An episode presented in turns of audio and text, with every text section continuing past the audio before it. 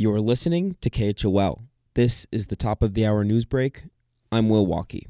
The Teton County Health Department announced Thursday that the county has moved back up into the orange or moderate risk level for COVID 19. The change comes after a 51% rise in new cases over the past two weeks. Nearly two thirds of the new cases were contracted through community spread, according to the county. Health Director Jodie Pond says the best ways to help interrupt the spread are by wearing a mask and getting vaccinated if you have not yet done so. About 40 or so people went out to the corner of Spring Gulch Road and Highway 22 Thursday evening to protest a dinner event hosted by the local GOP and featuring controversial figure Marjorie Taylor Greene.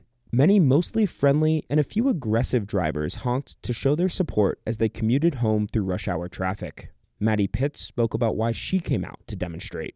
You know, I came out here because I think it's important to let everybody know that we are not supporting this conference and her views in this town.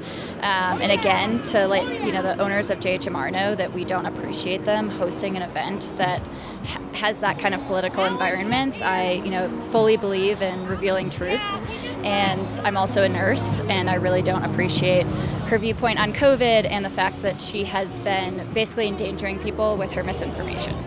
The Kemmerer family, co owners of the Jackson Hole Mountain Resort, hosted the dinner, which started at $2,000 a couple. Former White House Chief of Staff during the Trump presidency, Mark Meadows, and Ohio Representative Jim Jordan also spoke at the event, but most of the anger at the protest, including from local resident Jack Sparkman, was directed toward Greene and the local Republican Party. Marjorie Taylor Greene can say whatever she wants to about Jewish people and, and conspiracy theories and burning up half of the world. And she is virtually, basically unchallenged. And she's a fundraising queen now. So it's sad. Other protesters expressed a feeling of conflict about Jackson Hole Mountain Resort. Can you really convince people to boycott one of the flagship destinations in Teton County? A few people were trying to.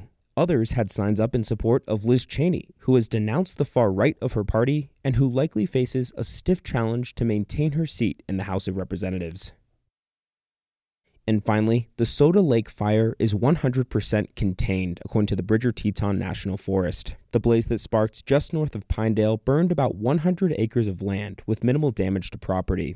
Despite recent rainfall, most of Jackson Hole still faces heavy wildfire risk, and park officials reminded folks Thursday to stay smart about preventing forest fires. Over 150 illegal and abandoned campfires have been discovered this year on Teton County's federal lands. For more in depth reporting from KHOL, be sure to check out our weekly podcast, Jackson Unpacked, available now on Apple, Spotify, or wherever you listen. Will Walkie, KHOL News.